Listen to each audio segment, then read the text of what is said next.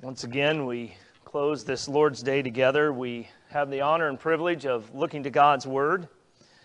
What a blessing it is to have God's Word so easily accessible to us in this day and age. This past week, I don't know if you knew this, but this past week marked 484 years since the death of William Tyndale, English reformer and the man who brought us, who brought God's Word into the English language. And we still, almost 500 years later, um, are reaping the benefits of his sacrifice for us. So praise the Lord for that. Please turn in your Bibles to Mark 13. On various occasions, as I've stood before you week by week, I've told you that I love the Gospel of Mark and told you why I love the Gospel of Mark for various reasons. I had the privilege of preaching a few times in the early chapters of Mark when I was in seminary, and when I thought about a sermon series, I thought this was was something I would love to study and would love to preach from, and I have. However, Mark 13 kind of loomed large on the horizon as a mountain that I uh, feared to climb because of the, the, the challenge that it is. Um, many scholars say that it's, it's the most difficult chapter in Mark, and, and it's among the most difficult passages of Scripture in God's Word. Um, one scholar has written a, a 500 plus page book surveying all of the various views and interpretations of this particular chapter. So if you want to learn more, you can, you can buy that book. I can give you the name of it. However, it was written in the 1990s, so if you want the last 25 years of scholarship, I'm sure there's a lot more reading for you to do. Um, but I don't intend to bore you with all the theories. Um, I believe, and we as, as God's people and, and the session at Christ Church and, and our denomination believes in the perspicuity of Scripture. I like saying that word because it's fun to say. Basically, it means the clarity of Scripture, that we can understand God's Word.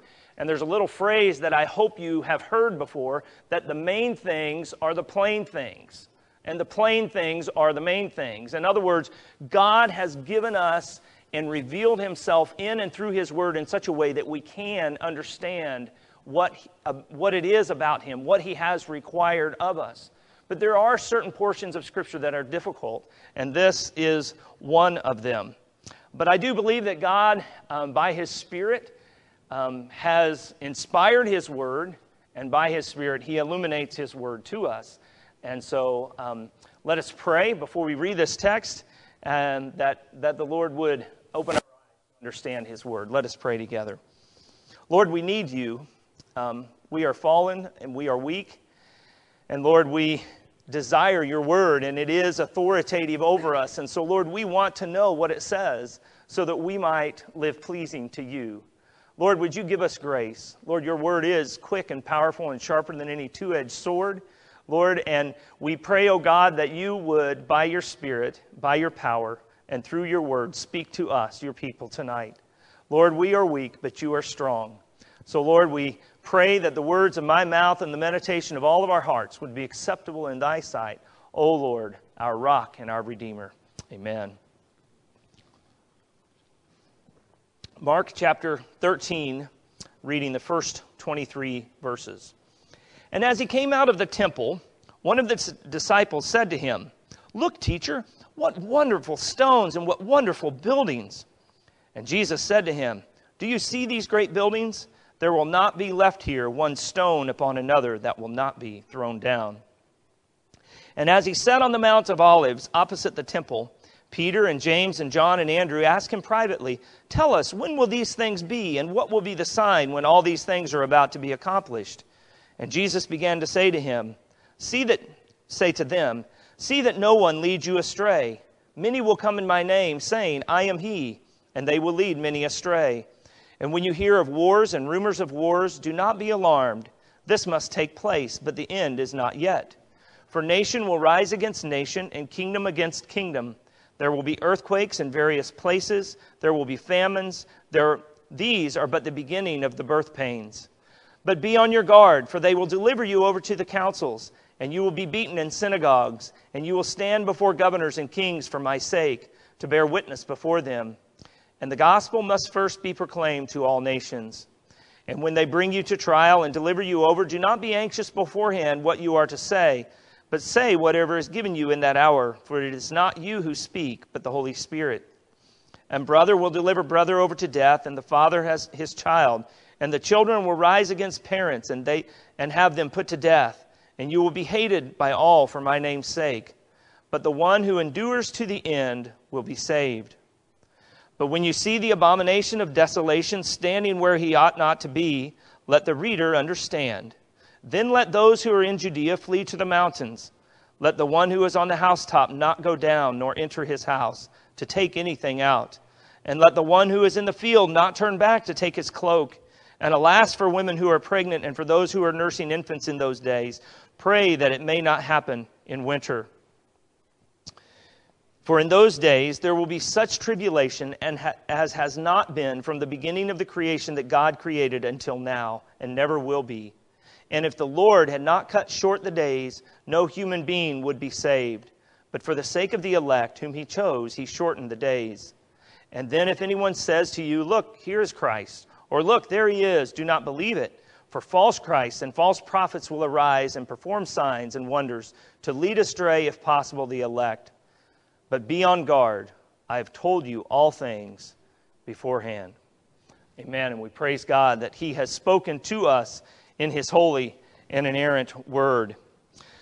Our outline this evening for this text is centered around this idea of destruction. We see first the prophecy of destruction in the early verses. Then we'll consider the precursors of destruction as Christ lays out things that that the disciples should look for before these things will come to pass. And then finally, we will consider the purpose of this destruction. Now, you may be wondering what particular view I take on this chapter, and I want to lay a few cards on the table before I start here. And I think there, there are things in this chapter that clearly point to the destruction of the temple in AD 70 when Titus came in with his troops and actually did destroy the temple, this great temple. There's other parts of this chapter, and we'll see them especially next week as we look at this, the second half of this chapter. There's parts of this chapter that I think do clearly point to the second coming of Christ. But I want to maintain, and I want this to be in your mind as we dive into this chapter, and that is the, fa- the fact that Christ gives details and warnings about both of these events, both hugely significant. And he gives them right next to each other and sometimes interwoven between each other. And there's warnings that come to the disciples for their day and for their context that they need for their own safety. And there's other things that come to us for our day and time that we need to understand. However, there's a connection between all of this. And I think there's the reason why this is all laid out here in Mark 13. So, as we approach this chapter, I think it's important not to just think of it as, as some, some kind of prophecy that, that is detached from the rest of the narrative of Mark. No. Remember that Jesus has been in the temple area. Okay, he's been in the, in the court of the Gentiles. He's been answering questions from the leaders of the Jews. Many of those were antagonistic against him. He's been wisely answering. He's been calling them out. He's been pointing out their unbelief and their rejection of his message. All of that started back in chapter 11 when he cleansed the temple, when he th- overturned the tables of the money changers, and he, he, um, he, did what he did there, and he said, My house shall be called a house of prayer. And that was much to the consternation of the leaders. And, and that kind of seemed to precipitate all these interactions and, and sometimes these hostile questions that came to him over the course of, of the rest of chapter 11 and 12 that we've been looking at over the last several weeks. But now he is leaving the temple. And, and it, we can't help but wonder, I can't help but wonder, if, if the disciples felt the gravity of this. If maybe they sensed that this was the last time that Jesus was leaving the temple. And they, they, they should have known that his death was near. He had told them that he was going to be persecuted by the leaders of the Jews and that he would die and that he would rise again. However, they weren't really thinking of that that moment. They were enamored with the beauty of the building that they were leaving. Now, I recently read in the Old Testament, in, in the book of First Kings, about the dedication, the construction, and the dedication of Solomon's temple. That temple was great. That temple had a beauty and a grandeur to it. That is not this temple. That was the first temple. This is what they call the second temple or Herod's temple. Solomon's temple, if you remember your Bible history, was destroyed by the Babylonians in 587. Nehemiah then, following the exile, began to rebuild the temple, but it never reached the, the status or the grandeur of Solomon's temple. But then Herod, Herod the Great, in, in uh, about 19 BC, I believe it was, began rebuilding and, and making this temple what it became in Jesus' day. And, and it, was, it was amazing. The whole complex covered 35 acres. The sanctuary was 150 feet tall. The columns that held up the portico was, were so large that it said that three men could barely touch their fingers if they were to, to reach their arms to try to reach around it. And even though the work had begun a couple years uh, or a couple decades before Christ was born, it was still ongoing in Christ's adulthood some 50 years later. And it, it said that at the busiest time of this project, that Herod kept 10,000 workmen busy for eight years building it. What, a, what an amazing structure it must have been. Um, Josephus, the, the Jewish historian, said that some of the stones were 60 feet long and, and weighing up to a million pounds. Typically, when commentators quote Josephus on things like this, they say he had a tendency to exaggerate. So you, you take that at, at, for, for whatever it's worth. But I think the point is that it was amazing. The structure was amazing. The stones were white, and so when the sun shined, shone upon the temple, it, it was brilliant, and they said from a distance it looked like a snow capped mountain. So imagine then this beautiful, amazing, um, awesome temple, and they're leaving it. The, the, one of the disciples comments upon its beauty, and Jesus says, it's going to be torn down. How shocking would that be to them? Because not only was it a beautiful, amazing building, it was the center of religious life for them. It was the place where God dwelt. And Jesus is saying, it's going to be torn down, it's going to be leveled to the ground. Jesus is telling them in somewhat veiled language what he had spoken of previously in the parable of the tenants that he would be the cornerstone of a new spiritual temple in his kingdom. But how often are we like the disciples? Instead of really focusing upon the, the things of God and the kingdom of God, we're enamored with the things of this world. Colossians 3, in the, in the opening verses of that, says to set our affections on things above, not on things below. But how often are we like these disciples? And our eyes are, are drawn to the glitz and the glamour of the world instead of focusing upon the kingdom of Christ. Jesus has given a prophecy of destruction, and their natural question then is when? When is this going to happen? Jesus leads them across the Kidron Valley to the Mount of Olives. This is called the Olivet Discourse because he sat on the Mount of Olives as he was giving this to the people. So here they are sitting on the top of the Mount of Olives, and these four disciples ask him privately, Jesus, when? When are these things going to take place? So they're, they're looking across the valley at this beautiful structure. And, and they're thinking, how in the, probably thinking, how in the world is this going to come apart? How in the world is this beautiful edifice that should be there for another thousand years going to be leveled to the ground? So Jesus doesn't directly answer their question, but he gives them precursors of destruction. In other words, things that, signs that it's coming, forerunners to the destruction of the temple.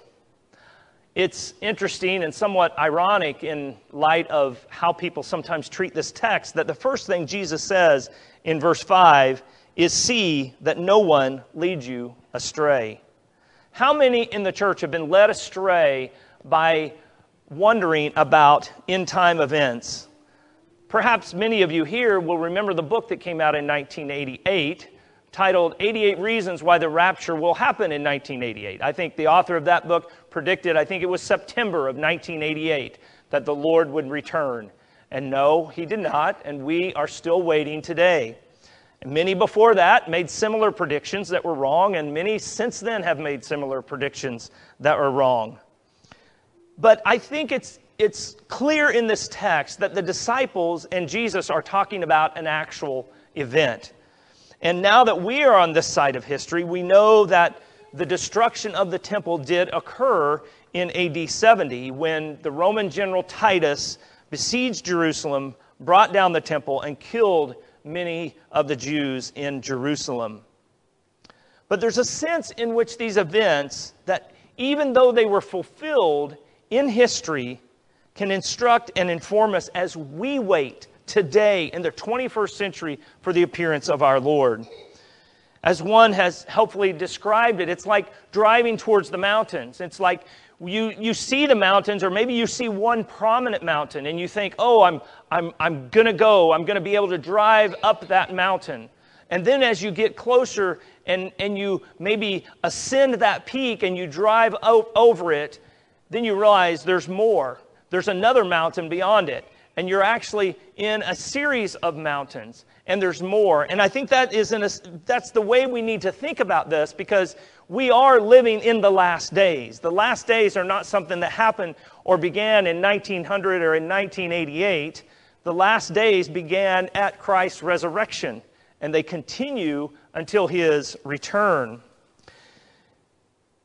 so keep this in mind as we go through this and then Jesus gives a long list of warnings and signs for the disciples to be aware of. He says to beware of false messiahs. These were historically present between the time of Christ and the destruction of Jerusalem. He says to beware of wars and rumors of wars. And we hear those today and we think, well, that could be talking about today. And it could, but that was true in their day as well. International conflict was true then as it is now. Earthquakes is a physical thing that Jesus pointed to. Well, there were major earthquakes in Phrygia in AD 61, in Pompeii in 63. Famines, we, we read about that referenced even in Corinthians and, and how that, that Paul um, was calling upon um, an offering to be gathered for those that were suffering in Jerusalem under a time of famine. So all of these things point to first century events. And then Jesus says these are just the beginning of trouble or birth pains. In, in, the, in a sense, like, like la- the onset of labor for a, a, a mother with child is, is announcing the soon and sure arrival of that baby. Jesus is saying, See these things, they are the beginning of troubles. They're beginning of, of these things. And Jesus continues with his warning this time making them personal about what would happen to them. He said they would be delivered over to councils, they would be beaten in synagogues. They would stand before governors and kings to bear witness to Christ. They would be brought and delivered over to trial. They would be called upon to make an unprepared defense of themselves and the gospel. They would be betrayed by their own family. They would be hated, and some would even be martyred. What does that sound like to you? That sounds like the book of Acts to me. I think that is very clear that this very much could be the book of Acts. And this was fulfilled in the lifetime of many of the disciples. But do you know what else this sounds like? This sounds like life for Christians in places like Iran and China, in the Soviet Union, in, in the previous generation. There is instruction for us in the 21st century here in the early verses of Mark 13. And this is something that we or our children may face in just a few years, even in our nation. We don't know. And I've sought to just summarize verses 9 through 13 for you. I skimmed over one verse that seems almost parenthetical. Look at verse 10 with me, if you will. It says, And the gospel must first be proclaimed to all the nations. If we left that out, it seems like there's a flow from verse 9 to verse 11 where it's talking about all the things that they will face. But Jesus inserts this in here that the gospel must first be proclaimed to all the nations. Now, some would look at this as an indication that this is not past history, that this has not been fulfilled. But yet, in the minds of the disciples, and I think in the mind of the Apostle Paul, it had, in a general sense, the gospel had been taken to all of the known world. Romans 16, verses 25 and 20 through 27 says, Now to him who is able to strengthen you according to my gospel and the preaching of Jesus Christ, according to the revelation of the mystery that was kept secret for long ages, but has now been disclosed and through the prophetic writings has been made known to all the nations, according to the command of the eternal God. This is at the end of the book of Romans. And and the Apostle Paul is, is, seems to be reflecting upon the fact that the gospel had spread. And we know historically, through reading through the book of Acts, the gospel did go out into the known world, into the Roman Empire at that time. But what we need to see here is that it happened in the midst of persecution. Christ's followers were to be taking the gospel to the nations in the midst of all of these things that Jesus is saying that they would face. And so are we today as we diligently wait for Christ's appearing today, we are to be about the business of sharing the gospel with the world, even when, and especially when, we are called to do it in the face of persecution. And then Jesus warns them, beginning in verse 14, about something that is perhaps the most challenging and enigmatic thing of this whole text, and that is the abomination of desolation. What in the world is the abomination of desolation? We, we know, first of all, from the language of our Lord, that it is something that, that seems very pivotal. And he, because he says, when you see this, flee. This is something you need to pay attention to, disciples. This is significant. When you see this, you need to, to run for the hills, literally, is what he says run for the mountains. So, what is it? Well, it's language that comes from the Old Testament from the book of Daniel, we know that an abomination from reading all of the Old Testament is something that is especially detestable to God. It is a great sin, and it often carried the penalty of death. It involved a major covenant violation, um, especially idolatry. It also included sins of homosexuality and child sacrifice. So it is something that, that was extremely grievous in God's eyes. Now, without going into all of the details of the text of Daniel, it's generally accepted that all four references where this is, is mentioned in the book of Daniel, in the prophecy of Daniel, it speaks of the atrocities committed by Antiochus Epiphanes in 167 BC. And that is when, when this leader came in and tried to put down a Jewish rebellion and what he did was he set up a, an idol of, to Zeus in the temple. If that's not an abomination, I don't know what is.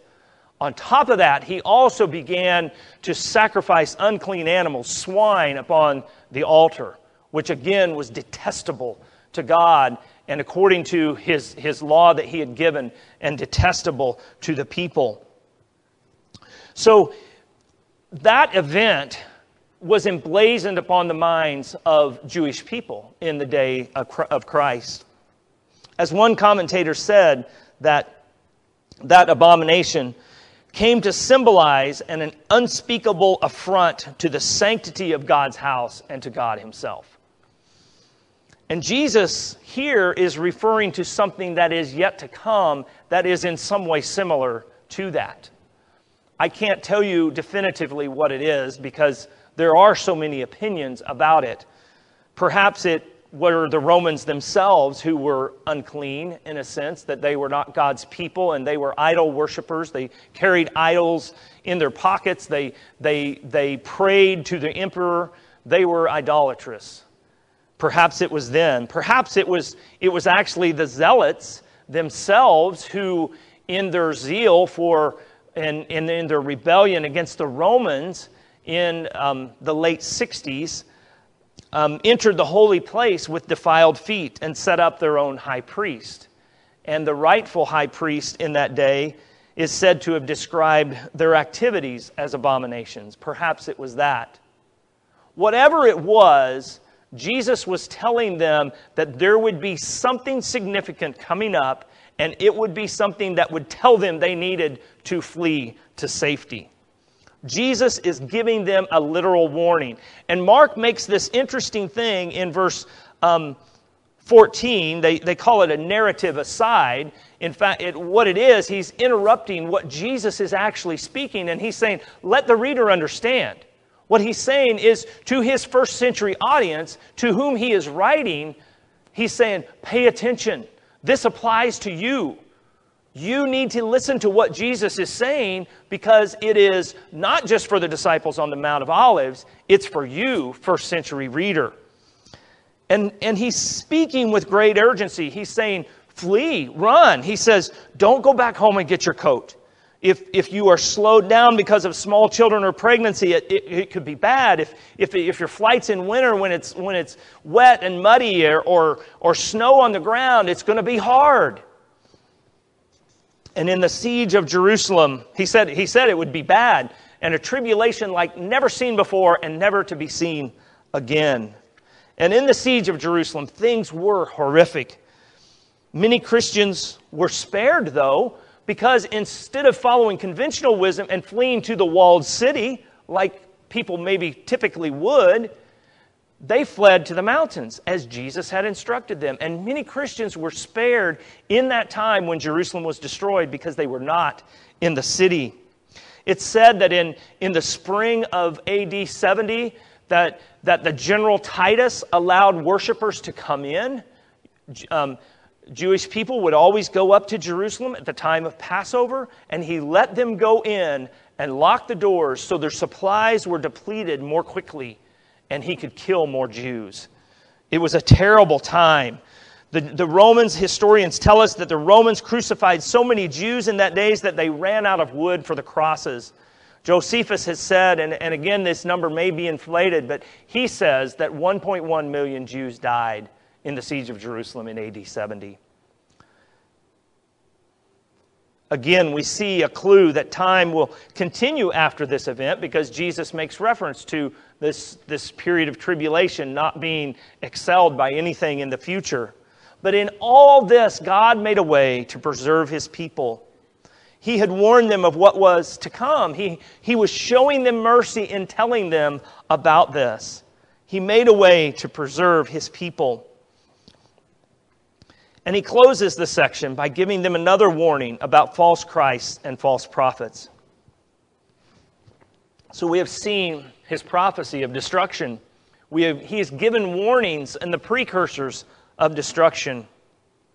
And finally, and briefly, I want us to consider the purpose of destruction. Did you notice the question that the disciples don't ask here? They ask when, and that's perhaps a natural question when you think of something as cataclysmic as the destruction of this beautiful temple. But the question that they don't ask is why? Why did this happen? Why, Jesus, is the temple going to be destroyed? There is much that could be said here, but, but two points briefly. The first is something that we looked at last time when we, when we met and we thought about the, the widow's mite and how she came as an example of a godly woman that, whose faith was strong in Christ and compared that with the evil of those that took advantage of widows. And if you recall, we talked about how the destruction of the temple, in a sense, was God's wrath and judgment upon these religious leaders that rejected the message of Christ and laid burdens upon the people of God that were not required. The scribes and elders held the reins of religious power with an iron fist. They hated the Lord and they looked for ways to destroy him. They rejected Christ, and this was his judgment upon them. But the other reason is the most significant. And that is that even though this temple was massive and beautiful, even though it was the pride of the nation, and even though it was not officially complete at the time of Christ, it was obsolete. It was obsolete. Why? Because one greater than the temple had come. One greater than the temple was there. Jesus told the Jews in John 2, destroy this temple and in three days I will raise it up. And then just a couple verses down in the text, he says that the temple is my body. The temple was the dwelling place of God. It was where men could access the presence of God in and through the sacrifices. But no more. God Himself had come down. Jesus came to dwell with us, He tabernacled with us. He is the new temple. The, the, author of Hebrews says, For it was indeed fitting that we should have such a high priest, speaking of Jesus Christ, holy, innocent, unstained, separated from sinner, sinners, and exalted above the heavens. He has no need, like these high priests, to offer sacrifices daily, first for his own sins and then for those of the people, since he did this once for all when he offered up himself. Jesus Christ is the new and better temple. And that beautiful structure that sat on that hill was obsolete because Jesus had come. It is only in and through him that we have access to God. As we close this evening, this text, I titled it The Signs of the End. The signs of the end of that age under the second temple. It is about the destruction of that temple, and I think that these first 23 verses do historically point to the events of AD 70. But we in the 21st century should take heed and recognize that Christ is, is really weaving these events together for us and for a warning for us. We should not take this, this, this passage or this chapter and, and just make two piles of verses and say, well, this is about history in AD 70, and this is about some unknown point in the future, and I'm here in the middle, so I don't have to worry about either one of them.